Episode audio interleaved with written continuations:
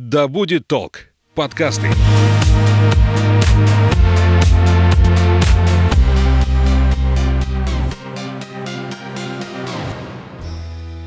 Всем доброго времени суток. Это подкаст «Конюх Федоров», где мы вместе с кандидатом географических наук, тревел-коучем Анной Статвой осознаем туризм как явление, разбираемся в психологии путешествий и в психологии путешественников в частности. Ань, привет. Привет, Саш.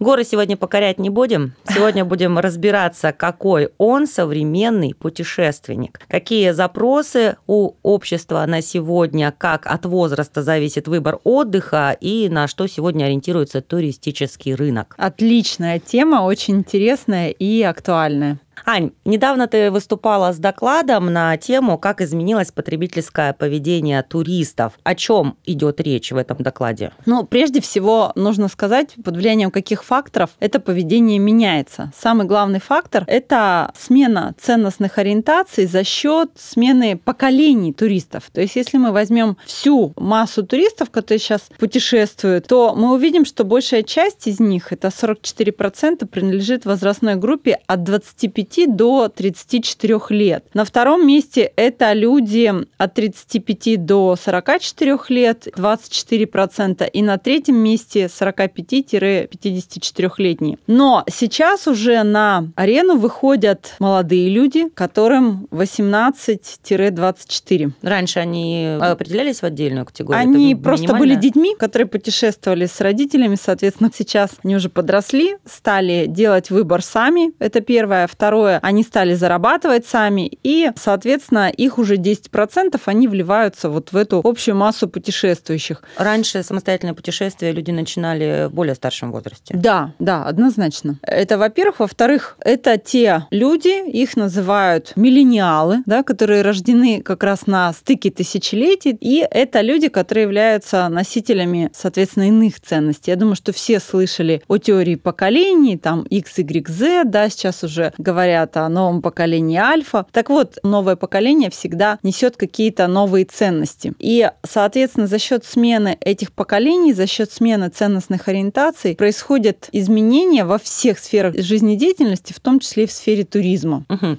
По сравнению с 20 годами ранее, сегодня какие ценностные ориентации появились у людей, у путешественников? Ну, вот сегодня есть огромный такой тренд на комфортозависимость. То есть комфорт сам по себе себе стал большой ценностью, и он влияет на путешествие, потому что, с одной стороны, человек может выбирать то или иное место, ту или иную локацию, вообще принимать решение, поехать или нет, исходя из наличия или отсутствия комфорта. Теплая палатка, вот сюда. теплая одежда. Да, вы знаете, вот, кстати, про теплую палатку. В глэмпингах вот зачастую для такого особого комфорта бывают даже просто не с подогревом. Да ладно. Да. И люди, первое, принимают решения, исходя из комфорта. А второе, комфорт оказывает огромное влияние на те впечатления, с которыми в итоге турист уезжает. То есть, если э, у меня был очень хороший номер в отеле, очень хорошее обслуживание, там красивый вид из окна, все, мне уже поездка нравится. Если что-то пошло не так, то это смазывает все впечатления и оставляет какое-то негативное ощущение от отдыха и просто не с подогревом не спасут ситуацию, да. если за окном было что-то не так. В этом случае, как я вижу, если раньше мечтали о какой-то поездке там несколько лет и планировали ее, копили деньги, может быть, там целой семьей, компанией, то сейчас э, это стало более доступно, и получается, люди стараются как можно больше мест посетить. Это да. тоже один из а, Однозначно, однозначно. А вот молодежь, которая путешествует, даже у многих многих прям есть такой принцип в одно и то же место там дважды не ездить. Хотя люди более старшего возраста, и такие есть даже среди моих знакомых, которым там 40 плюс 50, я знаю тех, кто по 10-20 лет ездит подряд в одно и то же место. Чем руководствуются? Ну, руководствуются тем, что им там просто нравится. Как говорится, лучший враг хорошего, да? Зачем что-то менять, если все устраивает, все здесь знакомо, понятно, все благополучно, прекрасно и молодежь не, не боится пробовать? А, молодежь, да, не боится пробовать, экспериментировать экспериментировать, и они хотят как можно больше мест, больше разных впечатлений, и копят страны, копят какие-то регионы, если речь о России, копят места. Очень часто бывает такое для галочки, что называется, да. Вот э, это люди, у которых дома там может висеть карта мира, где они там, знаете, есть скетч-карты, где да, можно... стираешь. Э, стираешь, да, и появляется та страна, в которой ты был. Точно такая же карта есть по России, которые вот ради спортивного интереса, да, ну вот коллекционируют эти места. Я хочу сказать, что вот эти характеристики молодежи, они всегда были, есть и будут, но есть э, то у молодежи, что вот именно у этого поколения, да, молодых людей, что сейчас появляется. Например, их стремление приносить пользу миру. Поэтому очень популярны волонтерские программы. В основном ездят, конечно, студенты, хотя не только, но большая ну, часть Мне кажется, что студенты. там студенты и пожилые люди, потому что у нас пожилые люди сейчас тоже очень активные. Ну, у них просто много свободного времени. То есть в отличие от работающих людей, которым нужно потратить отпуск на эту волонтерскую программу, угу. они могут свободно перемещаться. Но э, пожилых э, людей все-таки гораздо меньше, чем молодежи. Возраст средний путешественников, он уменьшился как раз за счет того, что пожилые люди, они по большей части выпали из угу. этой системы путешествий, но по соображениям безопасности. Кстати, вот этот рост внимания к вопросам безопасности, это тоже общая тенденция, и я говорю не только о пандемии, да. А раньше такого не было? А раньше этому не уделялось столько внимания. Сейчас очень много говорят о каких-то несчастных случаях, происшествиях и так далее. Поэтому... Но они стали возрастать тогда, когда стало увеличиваться количество путешествий. В процентном соотношении в число несчастных случаев оно где-то так и остается. Ну, в среднем да, но так как, опять же, повышен интерес к различным активностям и к экстремальному туризму, уж не будем это скрывать, да, очень много людей, недооценивая опасности, куда-то отправляется, то все-таки имеет место определенный рост вот этих несчастных случаев. Ну и плюс, конечно, о них стали просто больше говорить. И каким образом о безопасности заботится современный путешественник? Заботится с точки зрения страховки. То есть все больше людей склоняется к тому, что отправляясь в серьезное путешествие, нужно ее иметь. Заботятся в том плане, что интересуются вообще, как соблюдаются меры безопасности. Конечно, это еще вот такая слабо выраженная тенденция, потому что я вижу, что не все далеко интересуются, например, квалификацией тех же гидов проводников, но оно к этому идет. Ну а туристический рынок как реагирует? А увеличивает профессионализм? Ну, в целом, работает? да. В целом, да, потому что у нас в стране вот принят закон об аттестации гидов и инструкторов по туризму. Он вступит в силу с 1 июля 2022 года, и как раз он направлен на повышение вообще квалификации, рост профессионализма среди вот этих специалистов. Одна из тенденций, я посмотрела тебя в презентации в докладе, да, это смена ориентации с познавательной составляющей на впечатление. То есть как можно больше эмоций и ощущалок, mm. чтобы было. Да, безусловно. Но э, смещение вот акцента с познавательной составляющей, оно вот с чем связано. Мы живем в мире катастрофически перегруженном информацией. И если раньше люди отправлялись в путешествие, чтобы действительно что-то новое узнать, сейчас это новое можно узнать не выходя из дома, беря там смартфон в руки. То есть вы едете уже не для того, чтобы что-то узнать. Мы едем за тем, чтобы как раз получить новые впечатления, получить вот то самое вдохновение, те самые эмоции, которые невозможно получить никак иначе, кроме как в путешествии. Но здесь на первый план выходит активный отдых. Не только, да, и активный в том числе, но выходит на первый план различный опыт. Никогда в жизни не сидел на лошади, а тут он отправился в конный тур. Не, но при этом экскурсии же тоже не исчезают. Нет, они не исчезают, но они приобретают новую новую форму. Она связана со смещением акцентов, да, больше впечатлений, больше опыта и меньше потока информационного. То есть экскурсовод это уже не лектор, который два часа как радио там вам вещает, да, это человек, который вовлекает вас в эту беседу, вовлекает вас в какое-то действие, который проводит не простую экскурсию, а интерактивную экскурсию. А Всё подробности вы узнаете по ссылке, которую я вам отправлю в общий чатик в мессенджере. Да-да-да, дальше вы уже там почитаете на обратной дороге, если будет кому-то интересно. Как реагирует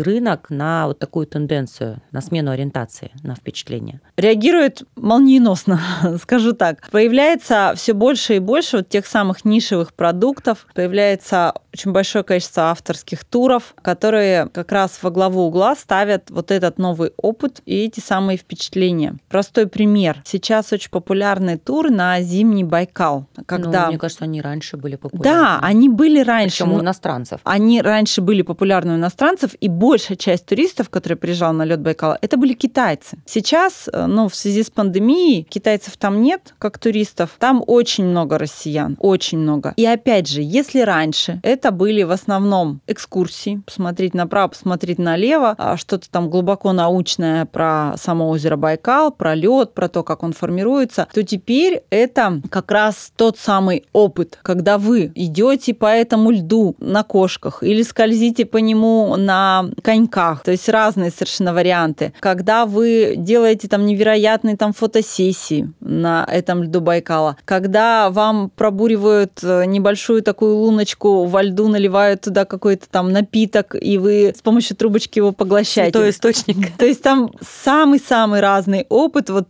что только не, не придумают, и полет фантазии здесь безграничен. Раньше этого не было. И сейчас, э, когда я вижу, что там происходит, иногда, ну, я сама поражаюсь, на что у людей хватает фантазии, когда посреди этого там Байкала там ставят стол с самоваром, устраивают там застолье настоящее. И действительно, люди впечатлены всем происходящим, тем, что с ними вообще происходит. А, европейский рынок, он быстрее реагирует на вот эти все изменения. Там что происходит? Чем впечатляют? Я хочу сказать, что не просто быстрее, а все тенденции, которые мы сейчас видим у нас, они, ну так скажем, в странах европейских, они прослеживались лет 5-10 назад. То есть э, в России отстают где-то 5-10 лет? А, ну, в среднем, да. То есть вот даже само понятие турпродукт, оно у нас относительно новое в нашей стране. В то время как за рубежом им уже давно оперируют и давно понимают, что туристу нужен вот такой готовый упакованный продукт, когда ему не нужно ни о чем думать, когда его развлекают, там, впечатляют, вдохновляют, кружите меня, катайте, все.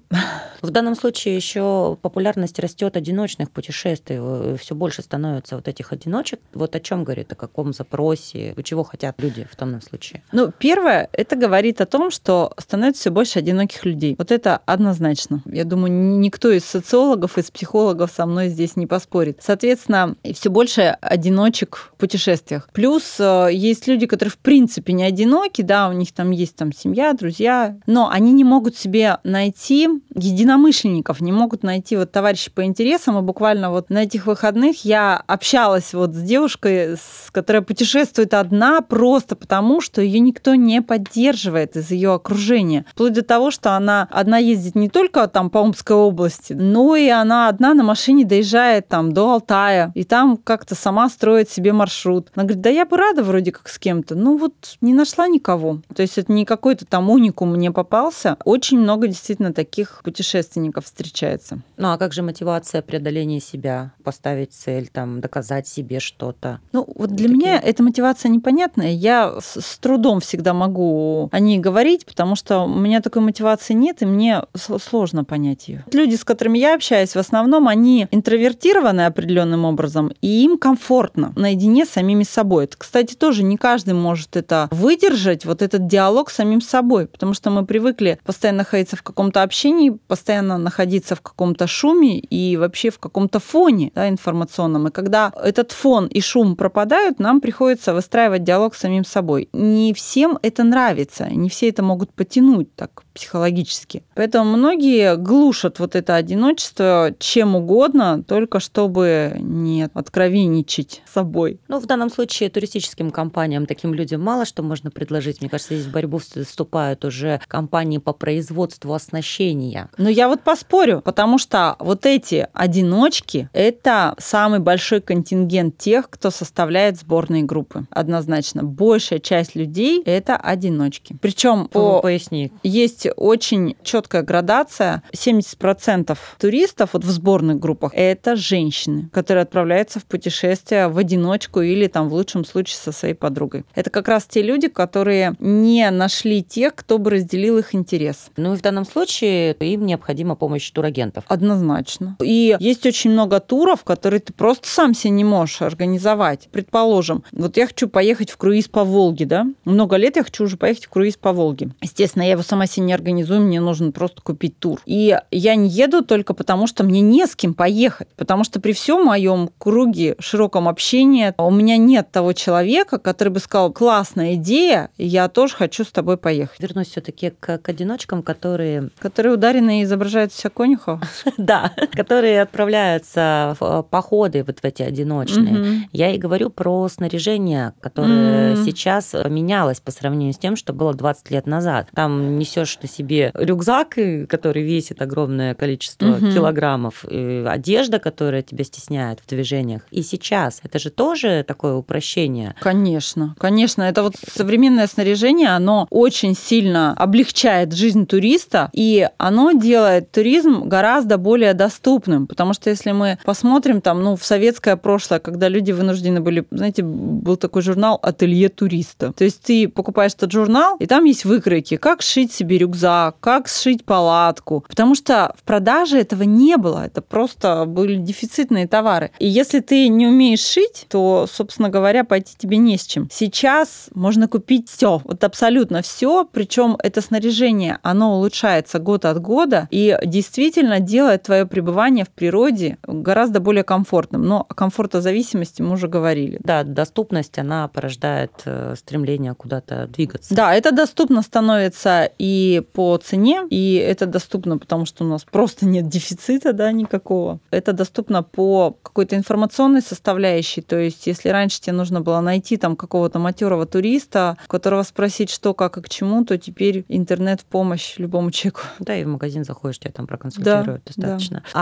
А туристические компании, они а, обязательно формируют в группы а, вот этих одиночек, или они откликаются на вот эти потребности человека и готовы предложить какой-то индивидуальный тур? Безусловно, есть запрос вот на эту самую индивидуализацию, когда человек хочет не такое, как у всех. Хочу поехать в какое-то уникальное место, не хочу ехать с группой однозначно, хочу быть не как все. Слушай, ну я понимаю, это относительно машины, когда ты покупаешь ее, тебе собирают как-то одежды, которую А вот то же самое. А в части путешествия это как выглядит? А вот то же самое, вот э, совершенно верно ты сказала, одежда, там, автомобиль, это что такое? Это способ подчеркнуть свою индивидуальность, да, и способ подчеркнуть свой социальный статус. С путешествиями то же самое. Путешествия уже давно стали маркером определенного социального статуса. Скажите мне, где вы отдыхаете и как? Я скажу, кто вы. Куда отправляют таких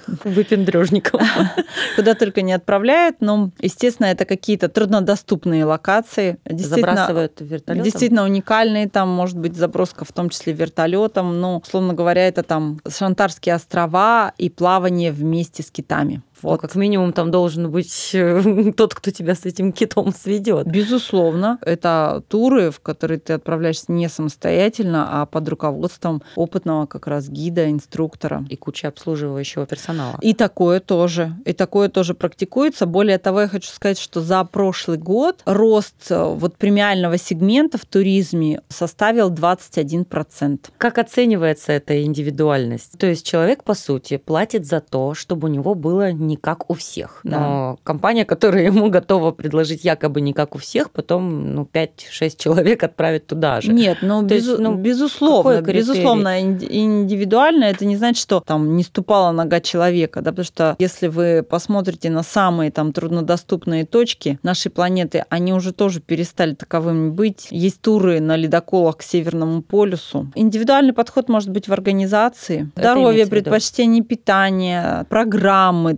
конструктор предложения, он может быть совершенно разный. Затронули с тобой особенности питания. Как я вижу, здесь еще есть запрос на здоровый образ жизни. Очень Эти... большой. С чем связано? Ну, вот в этом плане туризм является отражением тех изменений, которые происходят в нашем обществе. И если сейчас все с приставкой эко очень популярно, популярен здоровый образ жизни, то на турах это тоже отражается. То есть есть тематические туры, например, там фитнес-туры, там йога йога-туры. Есть очень э, много туров, связанных с посещением особо охраняемых природных территорий. Все, что связано с экотуризмом. Спрос на это растет, популярность э, всего этого направления растет, и, соответственно, число туристов, которые ежегодно прибегают к этому вот виду отдыха, тоже растет. То есть мы сейчас говорим о здоровом образе жизни и об экологии, совмещение этих двух угу, понятий угу. получается. Но все-таки вот здоровый образ жизни, само по себе пребывание на природе, это уже здорово. Само по себе а, питание, которое по часам, как правило, происходит там, что в отеле, что где-то там в походах, это угу. тоже уже здорово. И это было до этого. То есть сейчас что, какой еще элемент добавляется? То есть ты уже, если раньше едешь группой, и ты вдруг не ешь мясо, ну как-то это твои проблемы. То сейчас, получается, это учитывается, этот аспект. Ну вот немножко хочу понять, что ну. изменилось с тех пор, когда и так было все вроде как здорово. Ну, клиентоориентированность, безусловно, растет. Если раньше ты не ешь мясо и никто не обращает на тебя внимания, то теперь перед тем, как отправиться в путешествие, скорее всего, вам зададут вопрос, какого типа питания вы придерживаетесь, и это будет учитываться. Ориентация на ЗОЖ, она проявляется в тематических каких-то турах с выездом для участия в марафонах, в трейлах. Это имеет отношение к ЗОЖу. И в целом огромный-огромный тренд на активный отдых. Все, кто раньше вообще не помышлял о том, чтобы стать с шезлонга, там, занимаясь пляжным туризмом, сейчас все эти люди где-то в горах, на реках, на каких-то склонах катаются на лыжах. Належались. Належались, да, многие належались. Хотя, безусловно, пляжный туризм, он на первом месте, и он на нем я думаю, еще долго-долго-долго будет оставаться. Ань, такой момент, э, когда люди э, планируют путешествие от решения вообще куда-либо отправиться до того, как человек отправится, проходит какой-то очень короткий промежуток времени. На это еще же влияет развитие технологий и образованность людей, которые научились пользоваться этими ресурсами, которые предлагаются онлайн. Людям не нужно обращаться к третьему лицу, чтобы заказать себе тот же билет. Конечно. Диджитализация, она в том числе влияет, потому что если раньше раньше вам нужно было там ногами дойти до кассы, купить билет, там дойти как минимум до турагентства, проконсультироваться, то сейчас вы можете сами стать себе консультантом, можете найти фактически любую информацию, и вы самостоятельно можете не просто себе купить билет и забронировать гостиницу, сейчас чего только нельзя сделать самостоятельно. Постоянно отслеживаю, какие новые онлайн-сервисы появляются, и вот один из них недавно видела, когда вы планируете планируя самостоятельную поездку, вводите данные об этой поездке, ну, конечно, надо ввести максимально там подробно, насколько это возможно, вам выдается сумма, которая вам потребуется в путешествии. Плюс-минус. Очень точно, между прочим. Если вы достаточно точно ввели, хочу вот жить в этом отеле, хочу вот на, эту, на эту экскурсию, хочу каждый день питание там четырехразовое и мороженку, да, то все, все это абсолютно будет учтено, и вы получите максимально точную сумму, которая надо взять с собой. На мой а, взгляд, удобно. Ну, наверное, в завершении разговора я предлагаю пофантазировать или не пофантазировать, а сделать какой-то прогноз, куда мы движемся, что, на твой взгляд, исчезнет, а что может, наоборот, появиться, исходя из тенденций, которые вот сейчас прослеживаются. Понятно, что здесь пандемия сыграла большую роль, и не везде плохую какую-то да, для туризма она вынудила искать новые решения и направления, что-то развивать или развиваться самим туристам. Да, вот э, это угу. плюсы той самой пандемии ограничений направлений. Что еще нас ждет? Интересный вопрос. Во-первых, я хочу сказать, что вот та самая диджитализация, о которой мы говорили, она будет играть все большую и большую роль вот в жизни путешественника, и это так или иначе приведет к вымиранию, не побоюсь этого слова, посредников, людей, организаций, которые оказывают вот эти а, самые услуги. То есть турагенты, они, грубо говоря, будут не нужны. Туроператоры, безусловно, те, кто создает турпродукт, они на рынке останутся, но за счет вот этих сервисов, онлайн-сервисов, они будут напрямую продавать свои продукты. Турагенты, у них один путь трансформироваться в полноценных консультантов по туризму. Вот они будут нужны, потому что информации море, и человеку будет все сложнее и сложнее в ней разбираться, и это будет требовать все большего времени, все больше силы, компетенций, поэтому, конечно, консультанты по туризму однозначно будут востребованы. Ну, а то, что сейчас э, наблюдается тенденция переезда из сельских районов в города и увеличения городского населения, говорит ли это о том, что народ потянется на природу еще больше, чем сейчас? Mm-hmm. Да, да, однозначно. А, рост урбанизации, он имеет место быть. То есть все страны, которые развиваются, они идут по этому пути. И в некоторых странах там европейских уровень урбанизации доходит до 90%. Соответственно, в этих странах очень популярен экотуризм и сельский туризм. Вот у нас это еще только зарождается это направление, потому что у нас еще все равно такая тесная связь между городом и деревней существует. И вы не поедете вот в сельский тур, если у вас просто бабушка живет в деревне. Космический но туризм возникнет. Космический туризм, да, но в каком варианте? Это не значит, что мы все полетим на орбиту, все-таки мы хотим, хотим этого, но пока еще технически это сложно и дорого. Будет развиваться туризм по объектам, связанным с космосом.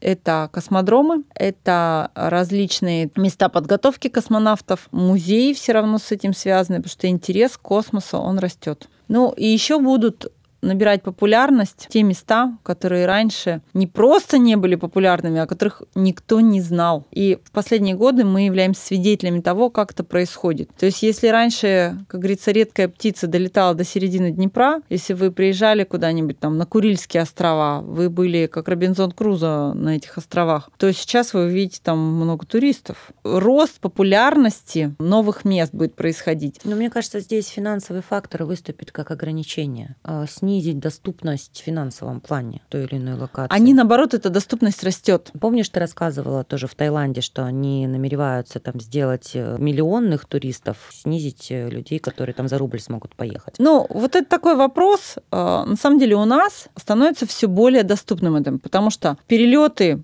субсидируемые есть, все больше рейсов есть. У нас эти места, наоборот, открыты. А тот путь, по которому пошел Таиланд, меньше туристов, но VIP VIP-туристы, соответственно, меньше нагрузка и больше доход. Многие страны хотят по этому пути пойти, но давайте, положа руку на сердце, скажем, сколько VIP-туристов в мире существует, да, и каково их соотношение с обычными туристами. 5%. И мы поймем, что только на этом сегменте невозможно существовать. Тем более тот же Таиланд, я думаю, что они поймут утопичность своего пути хотя бы потому, что их гостиницы будут испытывать колоссальную недогрузку туристами. Что с ними делать? Вот со всем этим гигантским комплексом, который уже существует. Так что не переживайте, будет все открыто, будет все доступно. На этой позитивной ноте я предлагаю закончить эту тему. А в гостях у нас кандидат географических наук, travel коуч, основатель компании Phil Travel Анна Статва. Ань, спасибо большое. Ждем тебя на обсуждение следующей темы. Саш, спасибо, но всем хочу сказать, путешествуйте, будьте счастливы, открывайте для себя новые места.